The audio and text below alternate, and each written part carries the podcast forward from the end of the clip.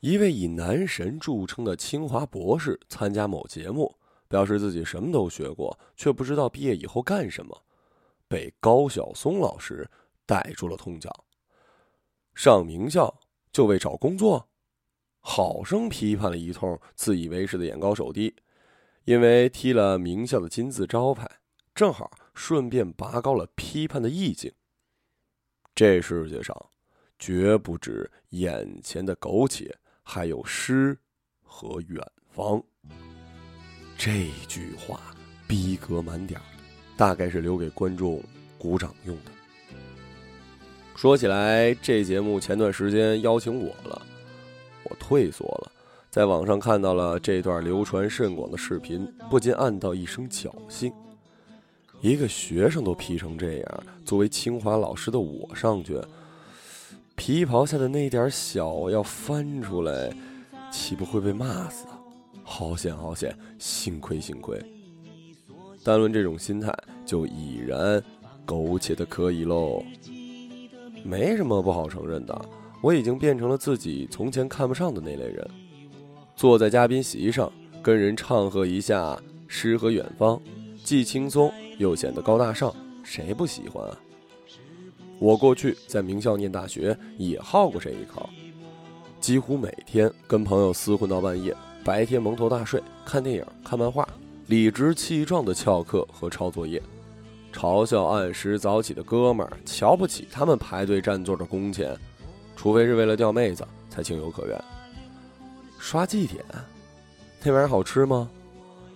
朋友和我嬉笑怒骂，现在这些傻逼呀，把大学都他妈过成高四了。开心的很，我们每天吃宵夜的时候，穿着廉价的职业装的室友刚刚下班，筋疲力尽的回到寝室，累死累活的挣不到一分钱，何苦呢？不就想混进大公司吗？我笑他们，小时候是被饿着了还是怎么了？为了吃口饭焦虑成这样。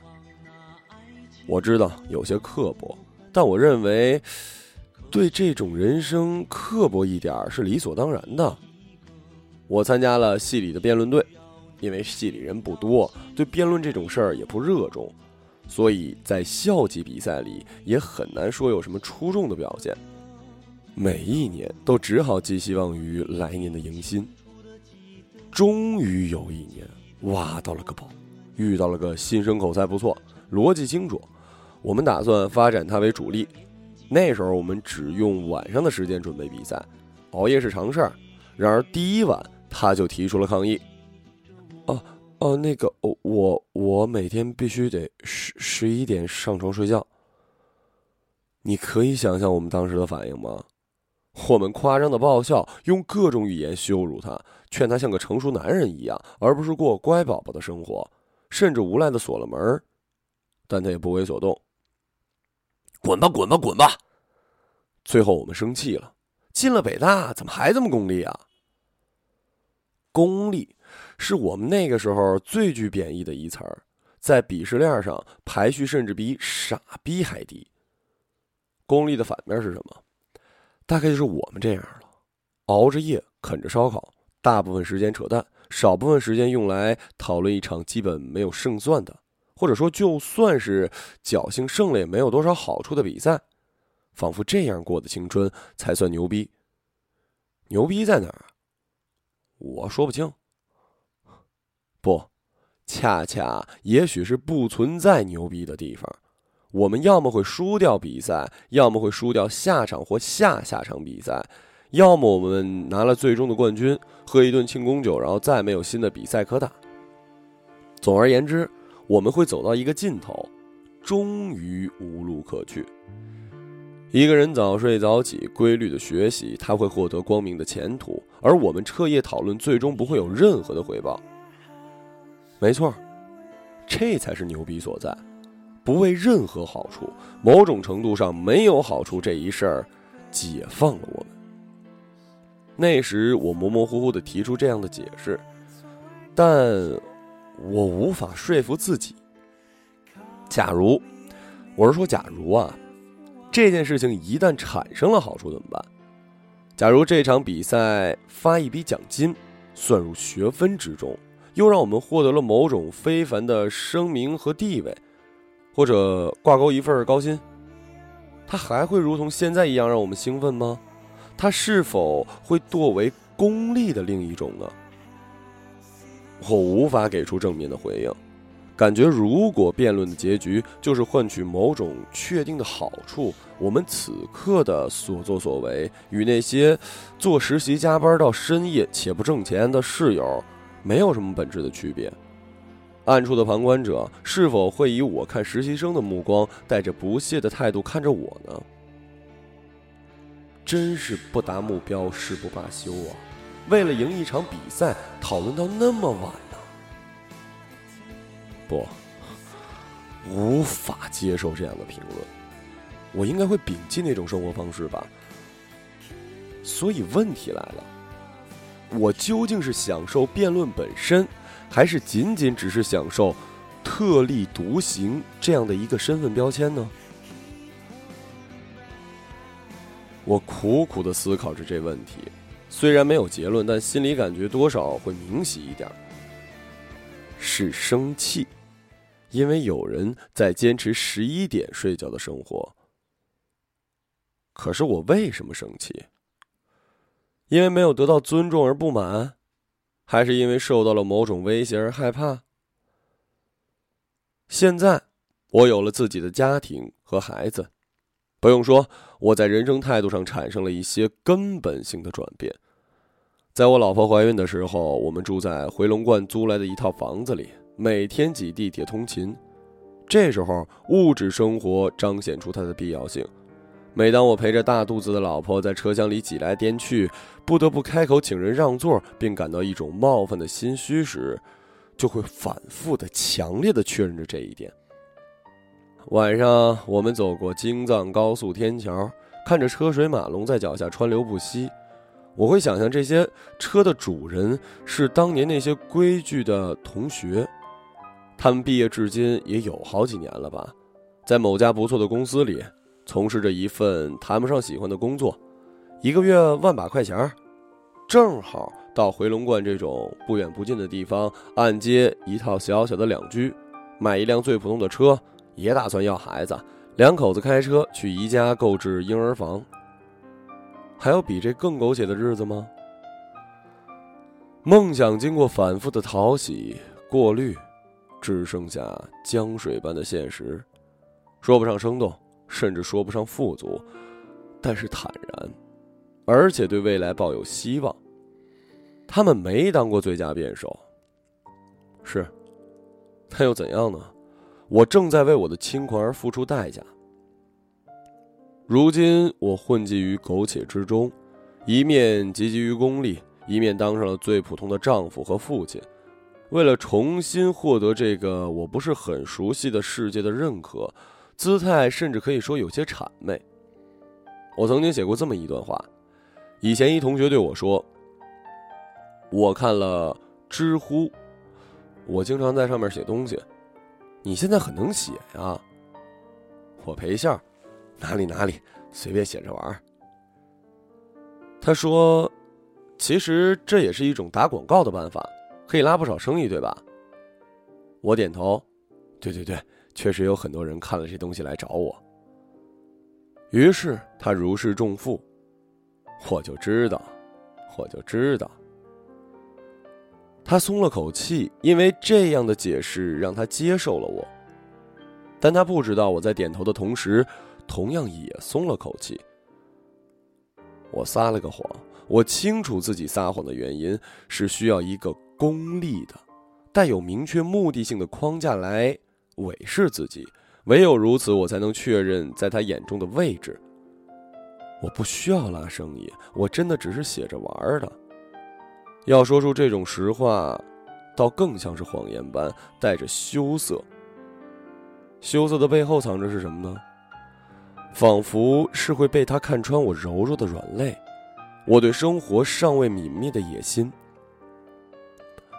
我有一朋友在某某大学当老师，有一天他当笑话给我讲了一件事儿。新教师的入职培训，校长慷慨激昂地做了一段名为某大梦的演讲，让大家畅所欲言，分享自己的感悟。一位新生入职的老师说，他的某某梦是啥时候能开通职工宿舍到学校的校车呀？这句话获得了全场掌声和笑声的共鸣，而校长的脸色当然不大好看。职工宿舍在郊区，那些老师不得不每天花上3个小时通勤，从一条地铁换到另一条地铁。这件事并不好笑，之所以被当成笑话讲，是因为它太琐碎了，太平庸了，太不入流了，无论如何也配不上某某梦这种气势不凡的宏大主题，但它又如此的广受追捧，这一反差具有十足的讽刺性。但是认真的想一想，校长的某某梦真的就宏大吗？假如答案是肯定的，这种宏大又栖居于何处？是排行榜上的数据变化？是领导人的视察荣耀？是媒体的热烈吹捧？还是他个人职位的升迁可能性？相比于上百个年轻人每天获得悠然自得的3小时，坐在座位上看一本书或者讨论一话题，非常无聊吧？就算是这样，那么那位校长象征着更高的权威，他的追求究竟在何种意义上可以获得更高的存在合法性呢？假如不能成立，那么那个通勤车的梦想里让校长感到不自在的又是什么呢？我隐约地感觉到他的不自在，正如我那晚在辩论队里生的气，蕴藏着某种难以说的伤感。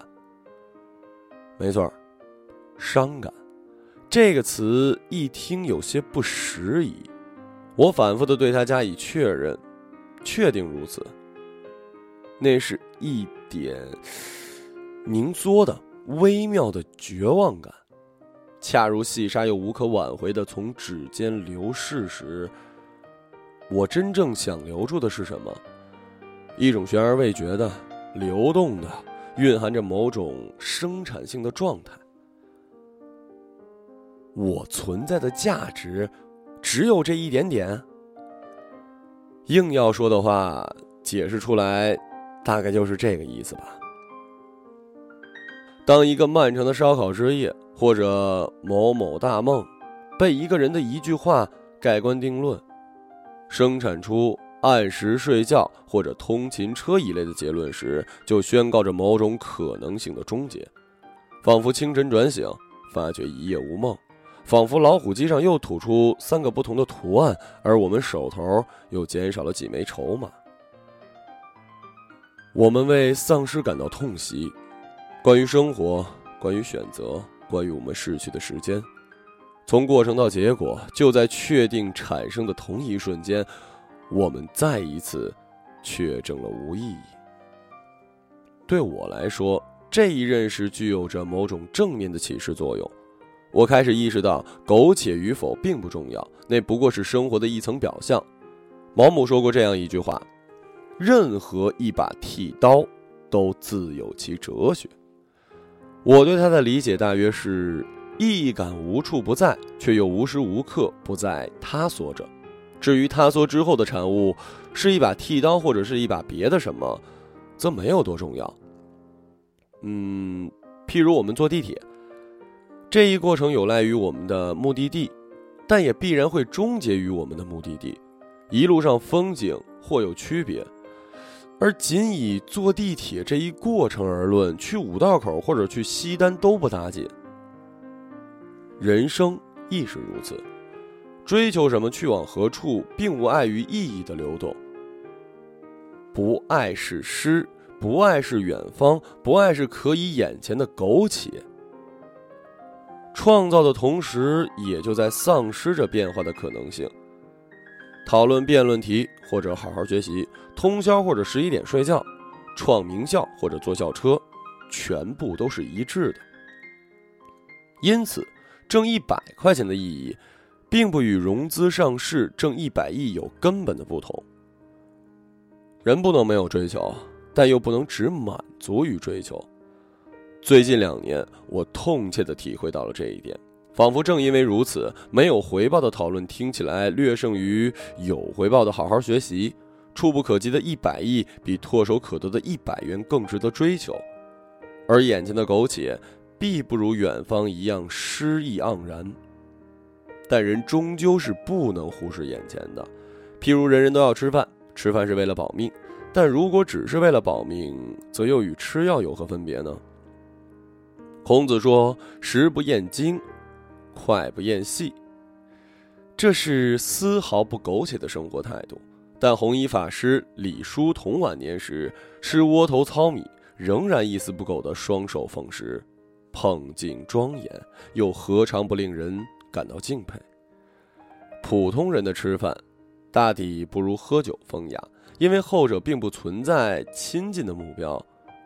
然而若为了陪酒、买醉、拍领导马屁、讨客户喜欢，只管一杯一杯往嘴里倒，浇灌一颗功利之心，自然又沦为苟且一流。然而若再想深一层，陪领导、陪客户烂饮的苟且者，心里也挂念着家里的娇妻幼子，拼着一醉是为他们搏一个未来。再怎么苟且过活，心里总要有一个寄托，这寄托纵然近在咫尺，也就是他们的诗和远方。我从前在中关村买电脑，遇到一奸商，20出头一小青年，油头滑脑，贼兮兮的，把我骗得够呛，气冲冲的回去找他算账，撞见他和另外一厮打骂着：“你敢骂我妈？你敢骂我妈？”眼睛都红了，见什么砸什么。众人后来死命的拉他，挣脱不得，气得直哭：“你骂我就行了，你敢骂我吗？”那眼泪是真的。他母亲发生了什么事情我并不知道，但就在他愤怒的挥拳那一刻，这个奸商，这个小滑头，这个满嘴跑火车不知骗了多少人的苟且之辈，他心里也有了远方。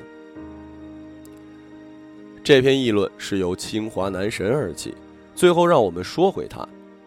他毫无疑问是自负的，但他究竟想表达什么呢？这20多年来我过得很牛逼，也很卖力，只是在炫耀吗？但他不知道该做怎么样的工作，这说明他对未来寄予了额外的期望，渴望在那里取得某种特别的东西。然而他心里知道自己恐怕难以如愿了，再怎么努力，他还能比刘强东更强吗？这20多年我过得很牛逼，也很卖力。我想他真正想说的是，但是我没有地方寄放自己的心，也无法确认人生具有怎样的价值，我该去哪儿呢？这该是他没有说出的话。一个没有走出校门的年轻人，无论有着怎样张牙舞爪的自负，内心深处一样还藏着这样彷徨的疑问。可惜的是，这种彷徨被急躁的否定了，试图以一个确定性的答案来取而代之，在哪里办得到呢？生命本身既是寻找的过程，重要的不是思考，而是边走边看。如果实在找不到方向，闭着眼睛胡走一通也挺好，反正最终找到了什么，其实并没有那么重要。无论眼前的苟且，亦或是诗和远方。